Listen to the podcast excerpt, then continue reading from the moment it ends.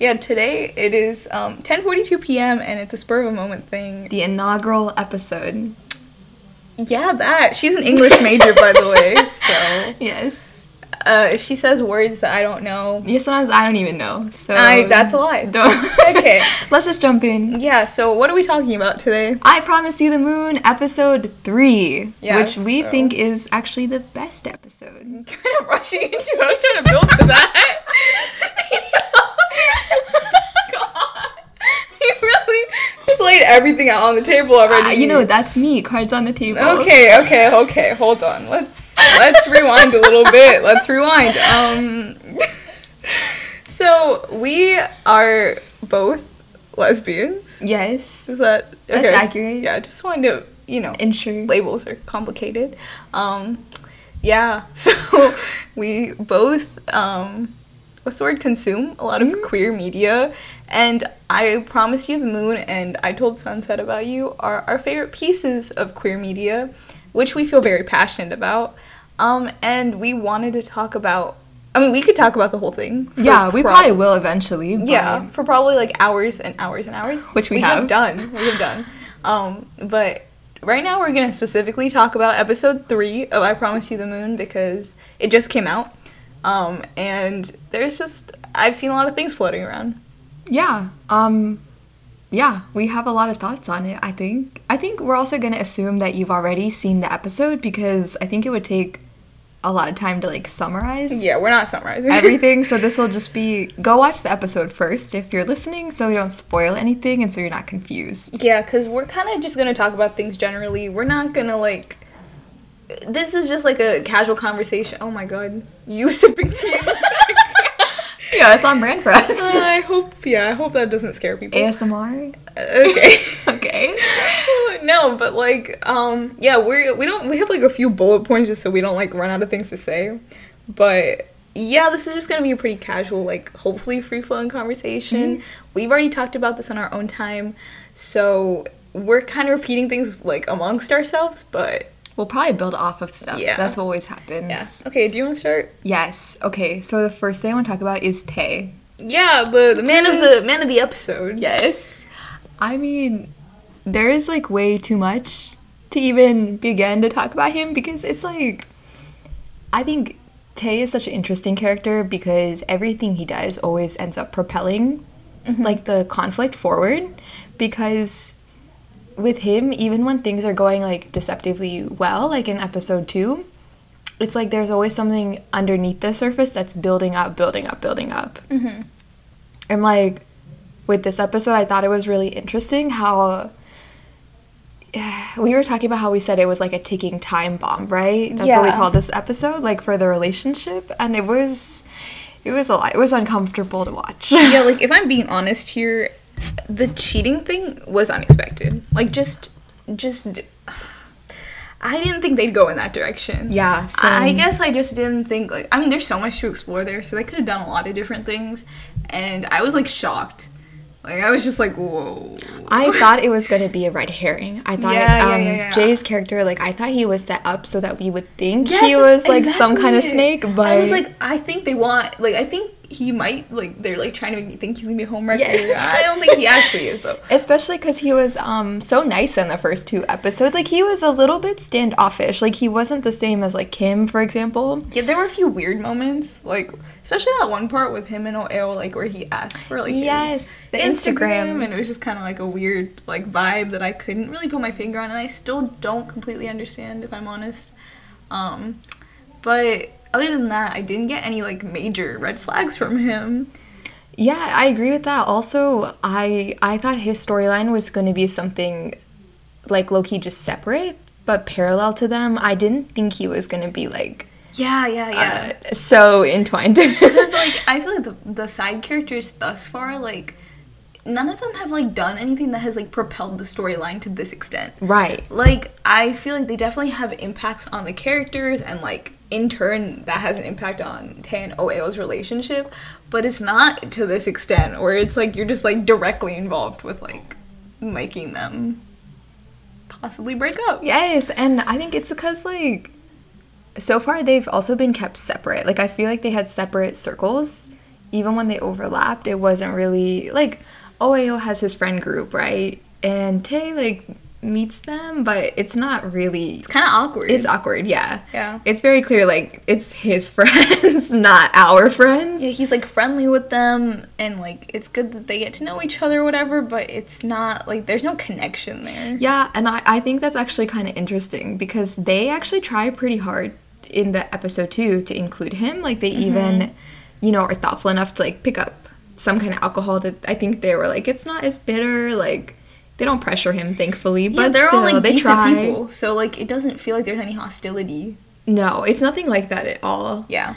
And I actually like that. Like, I think one of the many things the writing team does so well is the drama never feels contrived, even with a plot like cheating, which we talked about this in, yeah, like, a lesser show, like a more poorly written show, like not to name drop, we won't name drop. Not to name drop any companies or anything. Cough, cough.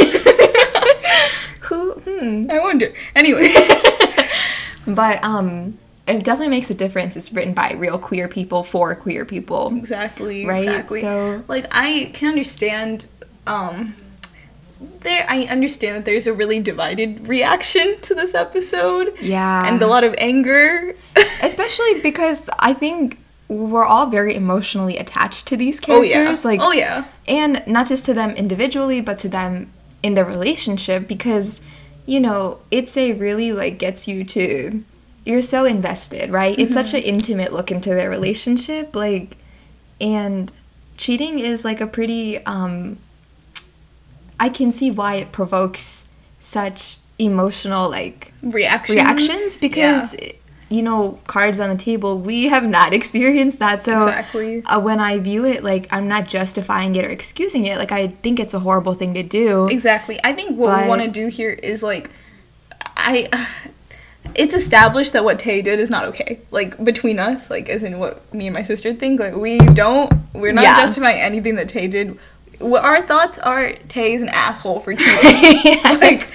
Like, fuck you for that, yes. Tae. OAO, run. Yeah. But I think it's too easy to just be like, yeah, Tae sucks. Or the writers ruined Tae by making him like this. I don't think that's true, and I guess we'll present. I'm not trying to make it, like, debate. Yeah. I used to be in debate, so when we were prepping, like, just coming up with bullet points to, like, talk about... Like, my sister... Yeah, I shared a Google Doc with her and everything. Yeah. It took me back to my debate years. But anyway, I guess we'll try to talk about why we think it's actually quite good writing. And actually, it makes sense to both of us that, like, this... It feels like an extension of Tae's character, and it feels like an extension of their relationship as they got older and as they both changed, right? So I think that, like, Tae, one of his main... personality traits, I don't know if I want to call it a personality trait, but one of his, like, biggest weaknesses and, like, what affects him the most, in my opinion, is his insecurities. Like, we see it throughout Itzay. We see it, like, when they first meet, and, like, he, like, tries to dress up like OAO. He tries to, like, act like him, and it just backfires. He looks kind of, like, silly. Yes. And it's just kind of comical at first. But then we see it in I Promised You the Moon in, like, such a... It's just so horrible. Yeah, I think it's interesting because we, in Itzay, he's insecure, but he's still so young and he's still figuring out so many other things, right? So it's not necessarily like... We talked about how in Itzay, a lot of the harmful actions he had, like, it was more self-destructiveness than it was really impacting other people. Yes, like, he did hurt Tarn and he did hurt OAO at times with his actions, but the person he hurt the most in Itzay was just definitely himself, right? And also, there's something to be said about how in Itzay, a lot of his, like, internal conflict came from his sexuality. And that was really easy to empathize with. Right. It was like, it made sense. He had a lot on his plate. And I thought it was just a very well-done, nuanced, like, coming-out story. And it was just, like, a not-Western coming-out story, too, which I really liked. We could go into that for hours, probably, but we won't. But back to I Promise You the Moon, like, I actually really like that now in this series, they're both kind of comfortable with their sexuality. And it's a really, like, exhilarating thing to see in episode 1, like, them being so free about that and public about that. And I like that now that the struggle with their sexuality is out of the way, we can sort of focus on their other personality traits. Because one thing my sister and I talked about was, just because Itzy ended with a happy ending and we loved that ending, it doesn't mean, you know, that the relationship was going to solve all the problems that the characters already came to the table with. Yeah, and tying that back into this whole insecurity problem, it's like with Tae and Oeil, like, they have, like, these, like, I guess little arguments, mm-hmm. or just, like, multiple arguments throughout the show, and thus far we've seen them been, like, they've made up, but I think in another show, in a possibly lesser show, that might just be the end of it. It's like, yay, they made up. The end. Mm-hmm. Congrats. Like, no more problems. But in this show, they don't let us have that. They don't let us go out the easy way. They say, you know, has Tae really resolved any of his, like, internal issues? Right. Like, outside of Oeil forgiving him, or someone else in his life forgiving him. Has he really changed anything? Right. And one thing that is interesting is that over the 3 episodes, over the 3 years, we really see the stark differences in the characters. Because Oeo, he has whole conflicts where he learns to make friends, and he finds this whole friend group that's like a family to him. He is authentic to himself, and he switches the major, and he goes for advertising, right? Mm-hmm. And he's thriving there. He comes more into his own with his sense of fashion, you know, his hair. We can talk about that more later. Oh, yeah. I like how the hair is also, like, a thing that is, like, something that Tae notices in both seasons, parts. Like, it's definitely, like, more in this part, but it's just something, it's interesting. But anyways, like, yeah, and, like, tying into that, when Tae's writing his little logbook, and he's like, yeah, oh, it was changing. I don't like it. It's like, it probably comes from his insecurity of, mm-hmm. like, seeing... I don't want this to sound, like harsh, but to me it seems like, he's not comfortable with seeing Oeil be successful. Right, and I think a lot of it is just because at where Tae is right now, like, He says it himself in this episode, like, he kind of understands what Kim was going through mm-hmm. in the episode prior to this, because it's like the deadline is kind of approaching faster. Yeah. He's in his junior year, right? Yeah. Yeah. So. And when you're in a creative career, it can be really hard because the stakes are so much higher. You're so much more alone. And we talked before about how for Tae, his identity is completely wrapped up in his career and in acting, and now that Oeo is, like, you know, leaving him alone, abandoning him for another path, and, you know, he perceives Kim as abandoning him, his life is so, like, narrowly focused, mm-hmm. so it feels like everything's falling apart for him, right? And I think he misdirects, like, his anger and his, like, confusion and his insecurities, and he puts the blame onto Oeil for some reason. Right, and I mean, on one hand, I can see how both of them feel uncomfortable and sad just at the fact that they kind of have grown apart a little bit. Mm-hmm. Like, you know, Oeil does not want to go to those small theater plays with him the same way Jay does. They don't find, like, the same connection in those things, but I feel like we see Oeo trying to connect with Tae in other ways, but for Tae, he's just like, well, we just no longer have anything in common. If you're not about acting, I'm sorry, I just don't know who you are anymore. Yeah, and, like, that kind of goes back to, like, Tae and his thing for role models. Yeah. Where he kind of, like first, in Itzy, it's Young Jian, and then in I Promise You the Moon, it starts out being Kim, and then when Kim has to quit acting and become a flight attendant... And at the same time, basically, Oeil has, like, changed his path, too. He's moved on to Jay. And that brings us to this episode. Yikes. Wow. Yikes. Yeah, and I think with Jay, that whole relationship, it does explode in that cheating scene. But there's a lot more to it. I think the comparison to Young... I can't pronounce his name. Me neither. Young Jian. I'm so sorry. We're trying our best, though. They have to respect the pronunciation. Yes. But that comparison is a really good one because it feels like a really good parallel. Like, I feel like because Tae is so insecure, because he's not enough for himself, he doesn't even have, like, a good support group. Mm-hmm. He has to look outside of himself for validation. And Jay is, like, both in, like, close proximity. Mm-hmm. He's the only person left in his friend group. Like, we said this before. It was really intentional of the writers to not mend Kim and Tae's relationship, because now, like, when all is said and done, he doesn't have anyone. Right. So, like, the fallout from that, and the thing is, Tae just seems like a character that does not always think before he acts.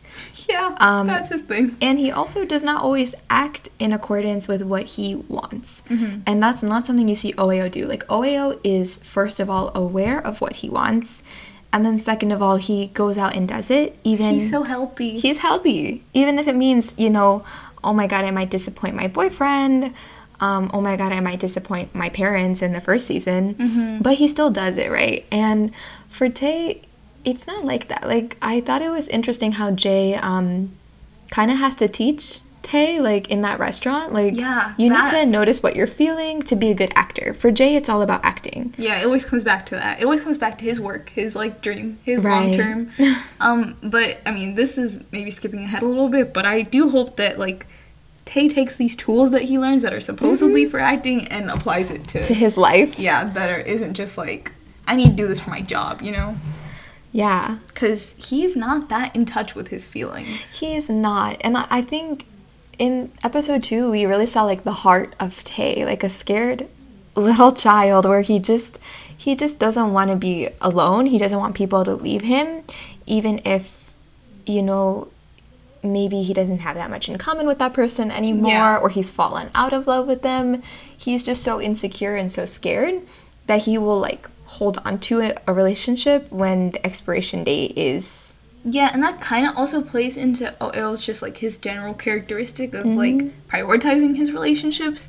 It's not like he has the same motivations as Tae exactly, but I think he will do anything to, like, what's the word? Preserve his relationships, even if that isn't necessarily the best thing for them, which, I mean, that's what we think, at least. Right. Like, I don't really think they should be together. Yeah, I think that kind of brings us to a kind of controversial take, some might say, but actually a lot of people had this take in Itse. Yeah, I don't know if that's controversial. I will say I agree with you, because we were talking about this, what a happy ending would look like for this show, and one thing about the show is... as cute as BKPP are and their chemistry is and how well they portray Tae and OAO, right? I mean... we need to separate actors. They're not the same, right? Like, yeah, that's a whole other topic. Right. I don't know if I really want to go into it. We don't know if we need to tackle that, but I was just going to say for Tae and OAO, like...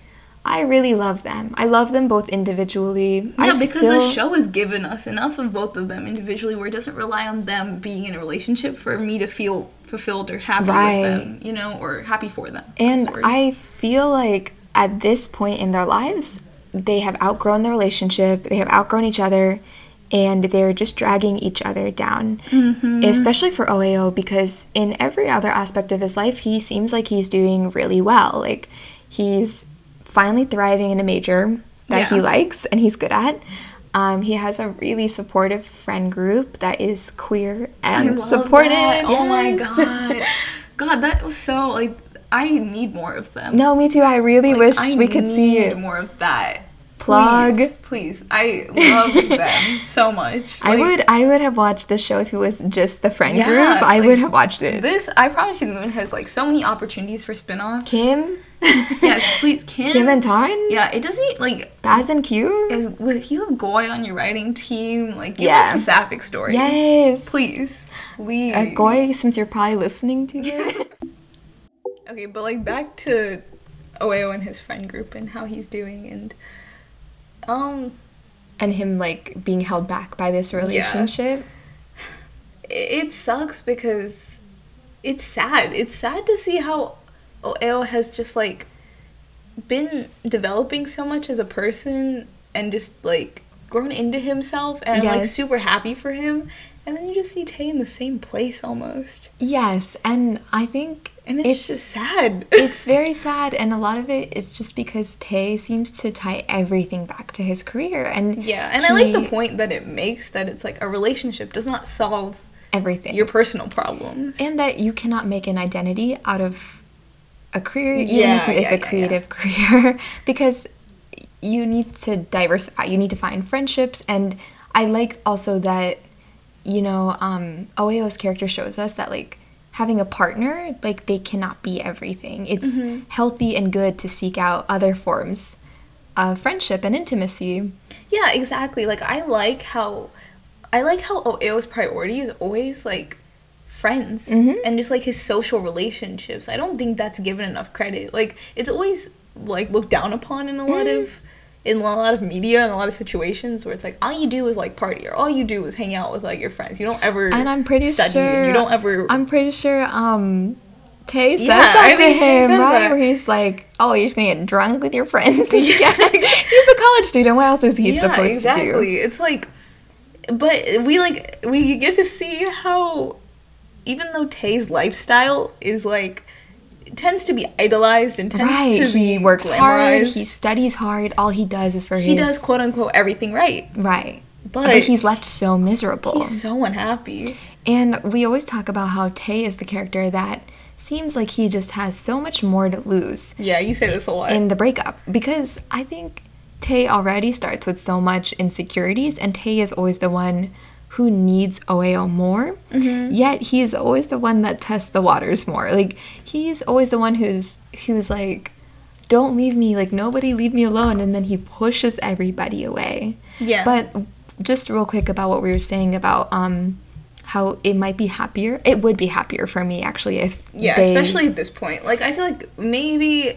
like, I want to talk about Jay in depth, but I think Tae catching feelings for Jay is not necessarily, like, a horrible thing. No, I don't think that's pretty normal. That, like, seems actually natural, especially given the fact that he is very, like, much attracted, whether that mean, like, platonically or romantically, to people that are what he perceives as to be like him.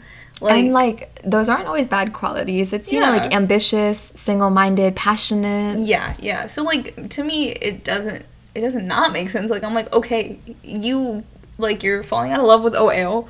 You have this, like, kind of role model figure that you look up to, maybe idolize. It makes sense. But he acted on it, and that's the problem. Yeah, and it's like, at this point, their relationship, it just feels like they're only in it out of, like, obligation or, like, for the past. Like, because it's comfortable. Right, but it doesn't... they don't seem happy. They don't even feel like they're in love anymore. Yeah, I feel a lot more intimacy and energy between them, not when they're together in the scenes, but, like, when they're separate, when they're doing, like, things that they love that have nothing to do with each other. Right. Quite honestly. Like, when Oeo's just with his friends and, like, talking about, like, their projects or, like, marketing or whatever it is. Advertising. I'm sorry. And then with Tae, like, when he's, like, you know, learning about theater and, like, watching plays. Like, it's sad, but that's just their reality now. And, I mean, the really, like, nice, bittersweet, realistic thing about it is that it does happen, right? Mm-hmm. People grow up and people change. And I think there is a world in which they could have worked it out, because Oeo, he tries to bring them together still, like, in a way where it honors both of them as they are now, because he makes time, even with a project that he has to do, right? Yeah. He's like, I'm going to make this poster for my boyfriend. It's for his play. I'm going to use my new talents and skills to help what he's doing and help what he loves, right? Yeah. And we can talk about how, like, that very possibly came from him seeing his two friends, like newly in love, like, kind of reminding him of what he and Tae once were. Right, they have the same, like, enemies to, or not enemies, but, like, but just, you like, know, unexpected, like, people in a relationship within a friend group. And the fresh new love, like, how that young still, puppy love is. Yeah, they're still so excited to be around each other.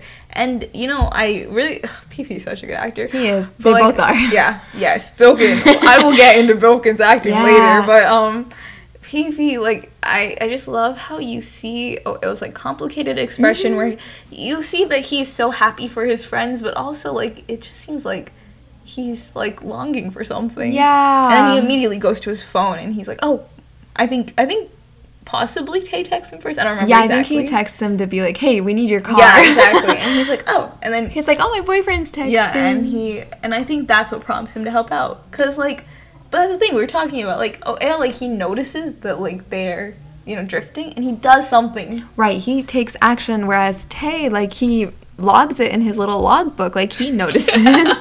He writes it down. Keeps it to himself. But he hides it. Yeah. And they don't communicate about it.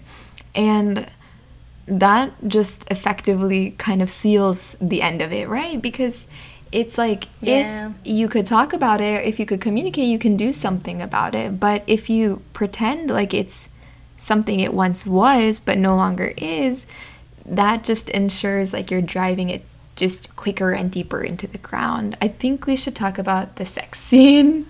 Oh, that was so difficult to watch. Just in like a... Because we know, like, the motivation and the intention of Tay, it's just like, God. Yeah, it Yikes. Felt so slimy and exploitative. Yeah, it was gross. And I was horrible. Disgusted. And I was so uncomfortable because... Oh, and once again, like, I don't think that this was written in to be romanticized. Yeah, I really actually like that. They are very purposeful about not fetishizing them and also, like romanticizing problematic behavior, which this was. Like, he took advantage of him. Yeah, I like that they don't lean into, like, being like, oh, it's problematic, but it's sexy. The way some like, where it's, shows like, makeup do. Sex or something like that. But, like, it makes you uncomfortable, you know? Mm-hmm. Like, something about it's unsettling to me. It is, and I think a lot of that is because Tay and Oeo are on different pages. Because Tay is literally using... Oeo to further like get fodder for his acting. Just like Jay. Just like Jay does to Tay. Yeah. But that's just so dirty because it's like, this is your boyfriend, someone you supposedly love, and the only reason you're having sex with him, and they say after like a long time, they haven't even cuddled for a long time. Yeah, that's so sad. He's only doing it for his acting. Especially after watching, like, Last Twilight and Phuket. Oh, my God. And seeing how, like, happy and in love they were. And then this. And it just feels so cheap. It's like you're using somebody else's body, your boyfriend's body, for acting. Like, that's just so cold and horrible. And God. The worst part is at the end, Oeo is just, like, happy. And he is like, wow, feels like the first time. And that's exactly what Tay was trying to recreate, but he just kind of laughs it off. Yeah, he's like, well, that's cool. And next thing. There's just that moment there that's so painful because to me, it's like Oeo is still in love with Tay, or he's like reminded by it of what, you know, what they were. And like, I think maybe he sees it of Tay being like, oh, he's trying to rekindle it. Like he's invested in it, so like sad. Me. That makes me so sad. But for Tay, there's something so painful there because, like, he clearly did it for, like, a ulterior purpose, number one. But number two, like, we don't really know what he's thinking or what he's feeling. He doesn't even say, like, because he just laughs it off. And it's just like the little things like that where you start to feel more and more like they're just not on the same page. They're not both in love. And as an audience member, you also start feeling distant from them because you don't know exactly what they're thinking anymore. What were you saying about how in Itzay they had a lot of like shots where it was just no dialogue and just them alone? I think this kind of goes into like the differences between I Promise You the Moon and Itzay. Like, I think in Itzay... they did a lot of setting up because they had to. It was like the start of a new show where it was just like characters would be given objects or given like a room or given just like a scene where they wouldn't say anything. But like the way they interacted with their environment gave us so much information about what types of people they were. And that isn't really done as much in I Promise You the Moon because it doesn't need to be done as much. It uses every scene it needs to. Yeah, and like... things about these characters have already been set up from I Told Sunset About You, so I understand why, you know, they're not. But, like, that kind of goes into how this intimate scene felt so weird. Yes, it felt so detached and there were the flashbacks to the first time they ever had sex, right? Mm-hmm. And on the beach. On the beach, and it just felt so cold and alien. Like, yeah, it like didn't have any of like the raw, like what's the word? It just didn't feel tender. It didn't feel romantic. Right. It didn't feel like, I didn't feel any connection other than just lust. Right, and it just feels like they're now actors in a play that are just like caught out, forced to act it over and over again. Like, it just feels mechanical. Mm-hmm. And also, I noticed that like the camera was really just focused on Oel the entire time. Yeah, but I think it was maybe to show that he was more into it than Tay is, which is very possible considering, you know, the context of that scene. Yeah, I think we should talk about Jay since, like... Mm-hmm. I think it's high time to talk about him. That's a good segue to him. He's such an interesting character. Like, yeah, honestly, he is one of the most interesting characters of this season, this part. I agree, especially because we don't know everything about him. A lot of it you just have to infer because... that being said, what we do know about him... It's like, pretty loaded. A lot of weight to it. Yeah, and...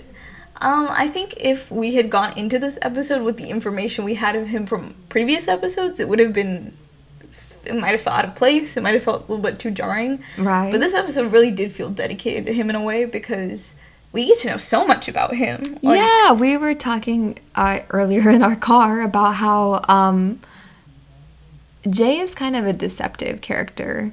I think he seems like someone who has a lot of power and who seems like he... But if you really look at him, and not just the way he presents information, but just objectively at the information we're given. Yeah, because it's from his point of view. So you, right. you like he makes him...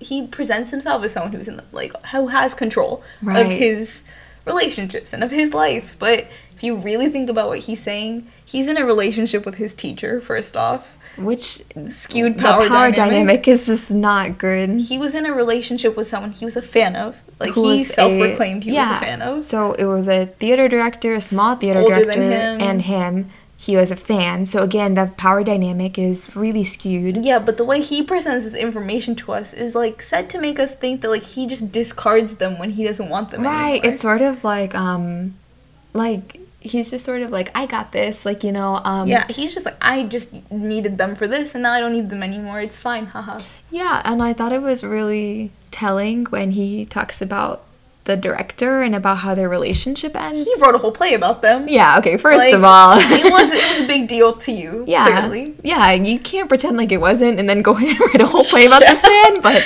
Like, very gay of you. Very gay and very... angsty? Yeah, angsty that's the word. You're not as cool as you think. You fit into this show.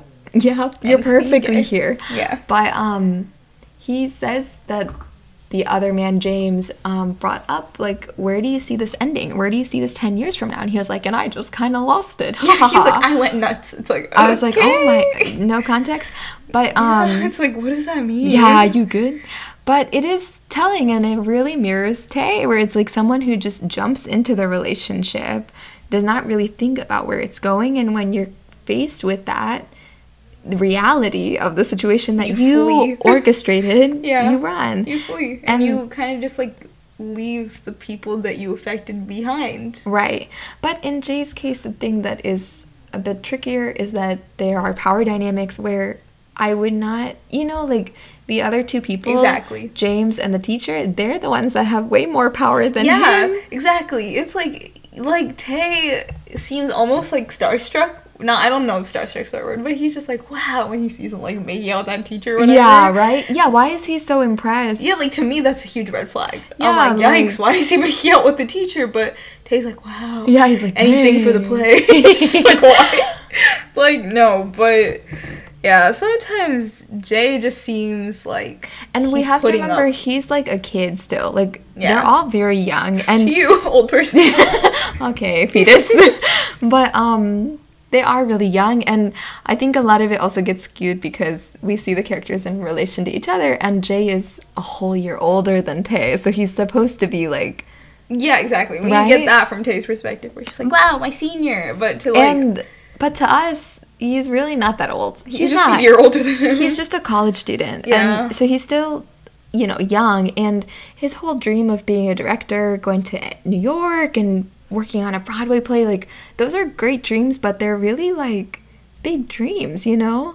I kind of wonder, like, how that's all going to play out. But anyway, back to Jay's character. Yeah. Oh, my God. Yeah, I was going to say we got to talk about...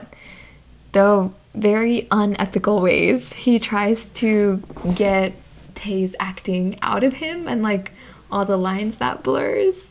Yeah, to me, though, like, something about Jay and Tay, like, at first I thought, like, oh, there's no feelings on Jay's side. Like, he's just doing it all for the play. Like, everything he does. He's like, a cold, calculated director. And I was like, oh, like, and he thinks that, I think. Or, like, he tries to play it up as that by being like, yeah, I smuggled you into this play because it'll better you. I'm taking you out to eat because it'll better you. Right. I'm taking you to my private spot with my ex-boyfriend because it'll better you. And it's very much I'll make out with you because it'll better you. Right. I think it was so funny, like, at the end of that very intense scene where it's very obvious they were both into it, right? What did you say about that detail when you rewatched? Oh, okay. Well, Okay. This makes me think that Jay is, like, I don't think he's, like, necessarily, like, the best moral... No, I don't think he's, like, the best example of morals because it does feel like he prompts Tay to, like, take it to that level because... Mm-hmm.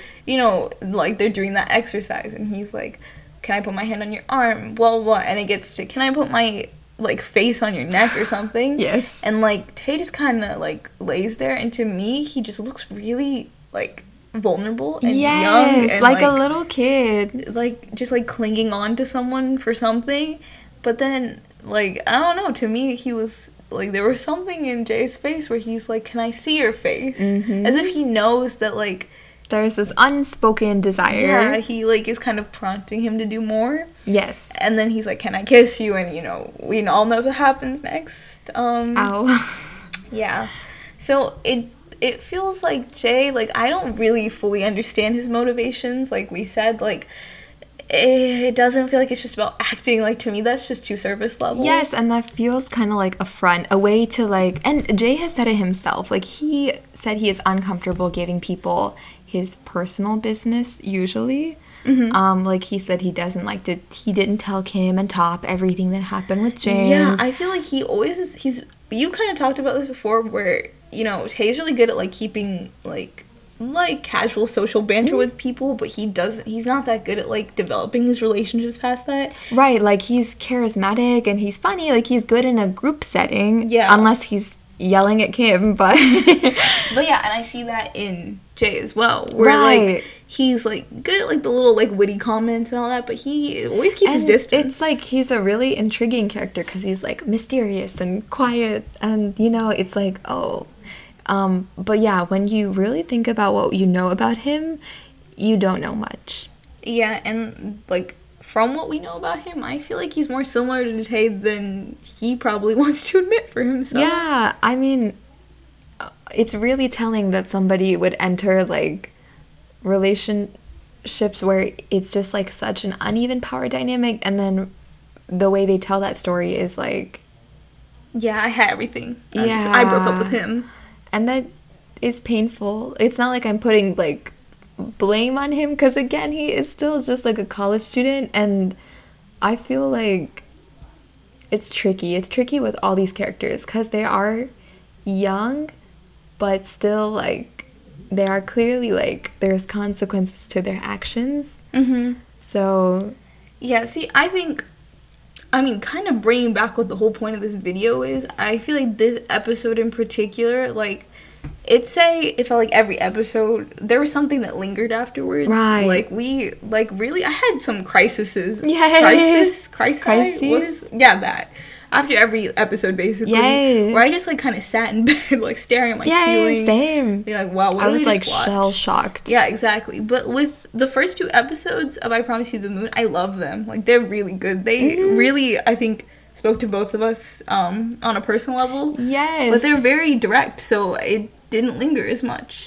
And it didn't need to because of... also, they had a lot they were condensing, right? There were so many things they were tackling. So. Yeah, and it was like 1 year, one episode, which I actually have come to like. Yeah, me too. Which I didn't think I would. But anyways. But in this episode... this episode was, like, I went through so many emotions after directly watching it at first. And I'm still thinking about it. Like, every time... I know. It's just like Itze, where I couldn't stop thinking about it. Yeah. And I can't wait for next week. Yeah, next week. I'm so excited to see how we go forward from here. Like, I say excited not to be like... Yay, can't wait for the pain. Yeah, I'm not really like that, but... We're not all sadists, like, hey. No. Well, I don't like angst as much as some people do. But, yeah, same. But I think this is interesting angst. This has substance. Yes, so. And I just think... Tay is a character, like, I'm begging for him to face some consequences. Yeah, because he needs, like, a wake-up call. He does. In episode 2, when Oyo comes to him at the end and they make up, we talked about this. We said, like, what happens when he messes up enough that, like, people don't come to him after him and clean up after his mistakes? Because yeah, he has so many people around him that are always forgiving him. And, like, that's nice and all, like... Good for him, I guess, but yeah, he never has to face, like, any consequences for the crap he does to people. Right, and the thing is, like, it's always the same with him. He always does something wrong. Mm-hmm. He lashes out. He realizes that he fucked up. He knows what he's doing is wrong, to his somewhat credit, and he apologizes, and he says, like, you know, I was only doing it because of this, but the problem is he never changes the behavior. Exactly. So he's always in a pattern of that. Empty promises. Title. Yeah. It's just I promise you the moon.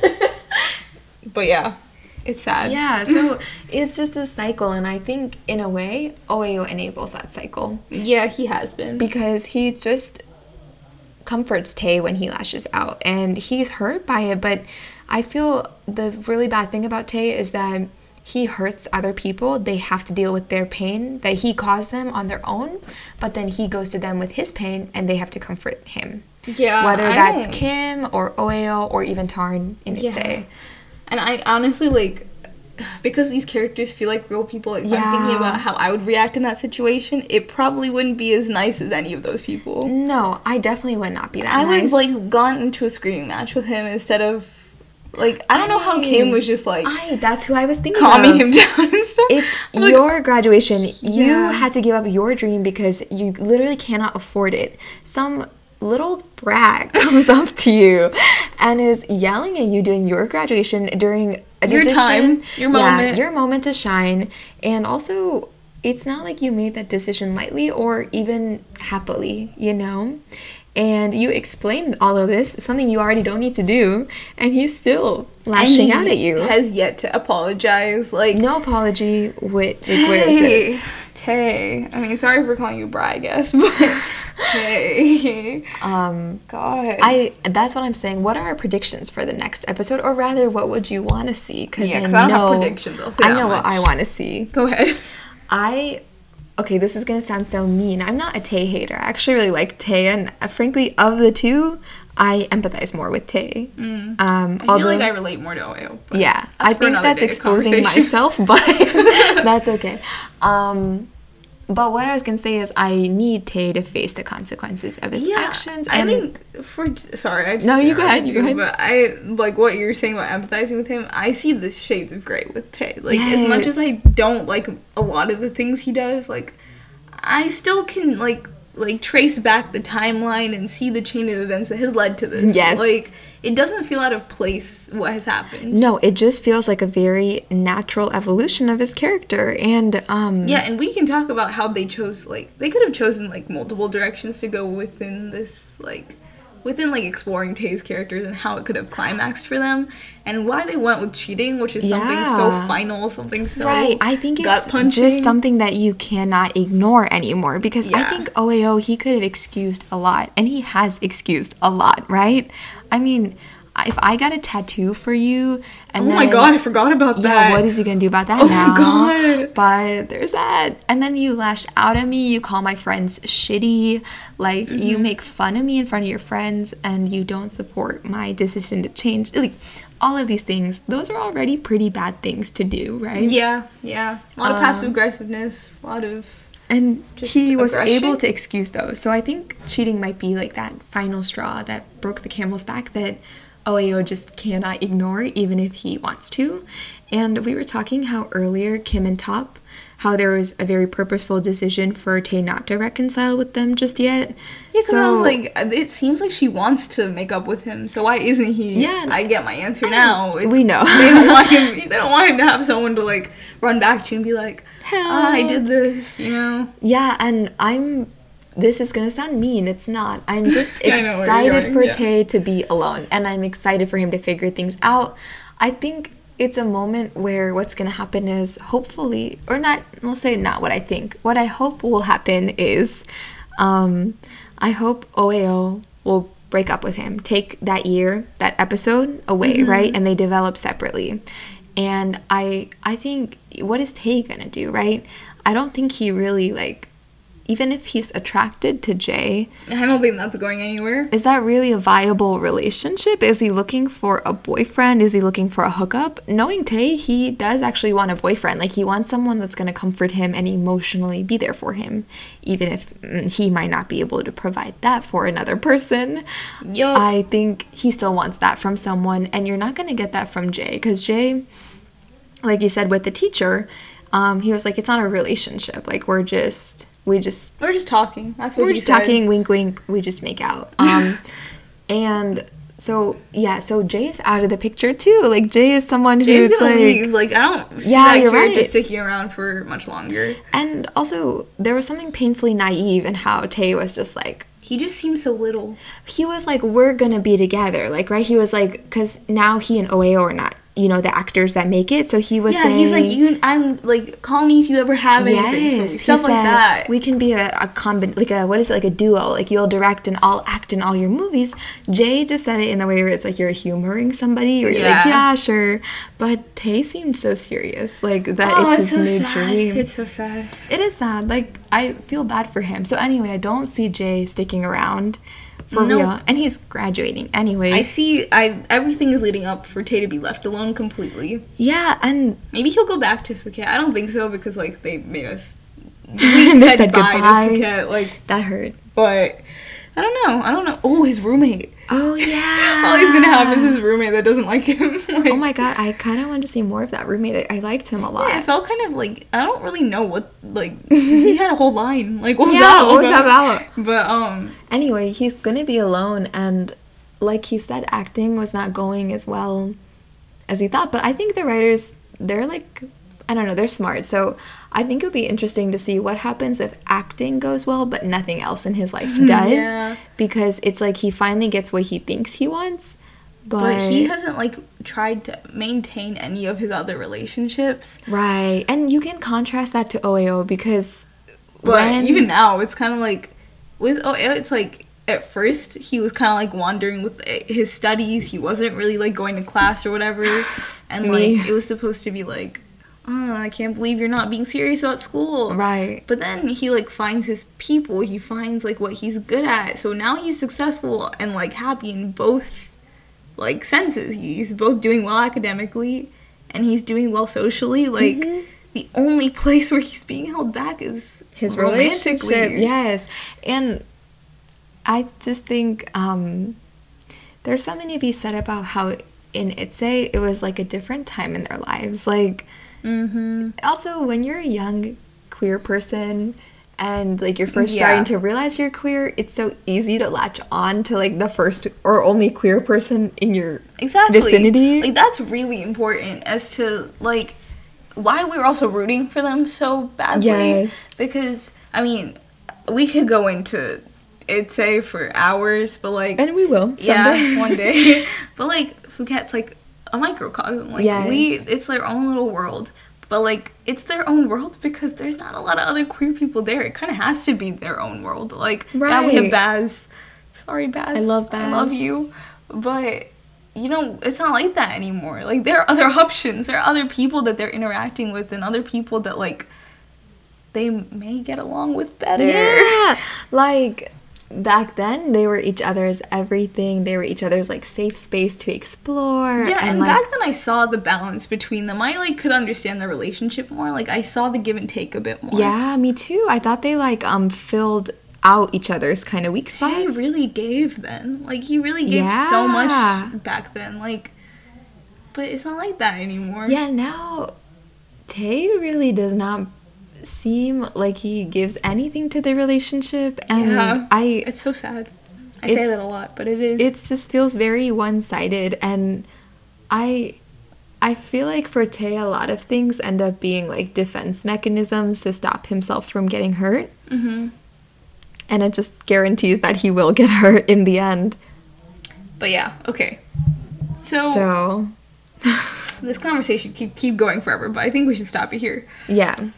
So for the end of I Promised You the Moon, I don't really know exactly what to expect. I feel like they've been really, really, like, keeping everything under wraps. Like, yes, I feel like they're holding all their cards very close to their chest, but I really like where it's been going. Like, they've surprised me in really good ways, and I actually did not think they were going to go down a cheating plot. I thought it was going to be a misdirect, and I thought it was just going to be, like, they grow apart more, like, naturally, like, which they have been doing. Yeah, I think the cheating, I don't think it's mutually exclusive. I think the cheating is a product of them growing apart.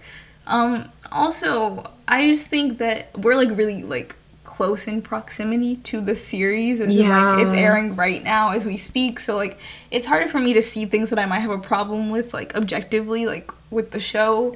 So right now I'm just kind of, like, along for the ride. I'm just, like, I'm enjoying how it's going so far. Me too. I also, like, I don't want to say anything definitive until I see how it ends, but I'm actually kind of hopeful. And me too. I think we talked about how we don't feel like it feels like it's trauma porn or exploiting the characters. And yeah, not at all. I will be the first to say I don't really like when gay characters have, like, contrived angst, or, like, where, like, the tragic gays bury the gays, right? Like, I'm so tired of that. I think it's very old, and I've always been the first to be like, I want happy endings, why can't we have that too?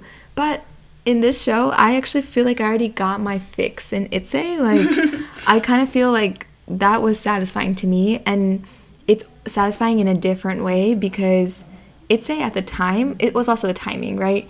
At the time, it felt like such a safe comfort show for me. Yeah, even if there were, like, sad moments, like, it didn't feel like the end of the world. It was also just, like, it's just them, like, it's really serious to the characters, but we're like, we know that they can, you know, it's college, you can transfer, you can do this, you can do that, there's more options. Like, relationship-wise, there was just, like, more space for them, like, potential for certain things to happen.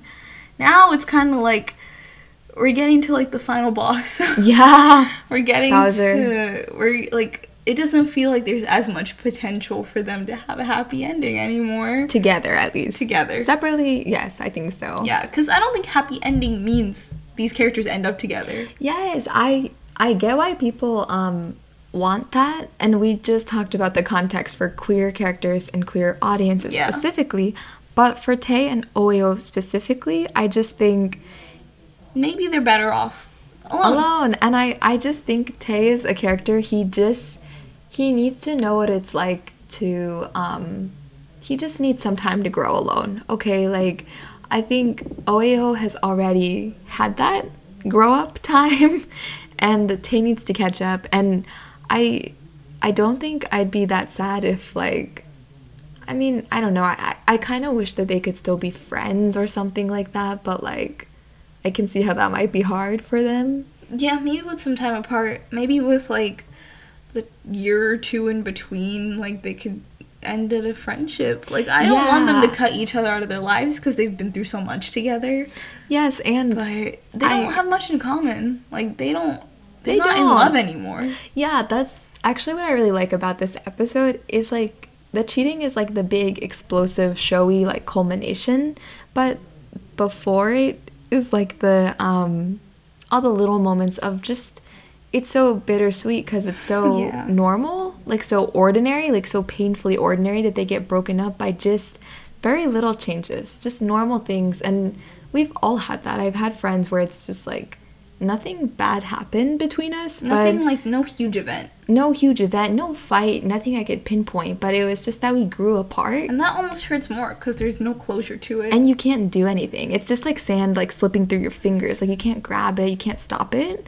And yeah, it's nobody's fault, right? Like, yeah, you just have to accept it. You just have to acknowledge it and accept it and, like, stop suffering through a relationship that brings neither of you any joy or love or tenderness. Yeah. And yeah, I just have hope because I think the writers are always tender and warm with the characters, even when they put them through the shit. It still feels like it comes from a place that is, like, earned in a writing sense. They care about these characters. Like, they're not just, like, throwing them around for drama's sake. Like, they're not just, like... It doesn't feel like that. Yeah. They're not exploiting the characters at all. And, yeah. I also think it's okay to let characters be imperfect. And it's okay for characters to actually do things that are harmful. Like, that's just real life. Mm-hmm. As long as you're not romanticizing it. Which they're not, so... Okay, so... I think that's enough for now. You know, we could go on forever. That was almost... Yeah, that was a lot. But, yeah, I guess if... See you next time, question mark? Like, yeah, who's watching this? Probably us. Probably me on my, on a couple different accounts. Getting the views up. Of course. But, yeah. Until next time. Yeah, signing off. Oh my God. Signing off. Hey, I'm sorry I'm from a different era, but... That sounds like a pilot, like a cool pilot saying goodbye. Is that the concept we're going for? Or like a radio, old-time radio show. Signing off. Did you watch? What radio shows were you watching? Car Talk, primarily. Okay, anyways, bye, guys. Bye, love you.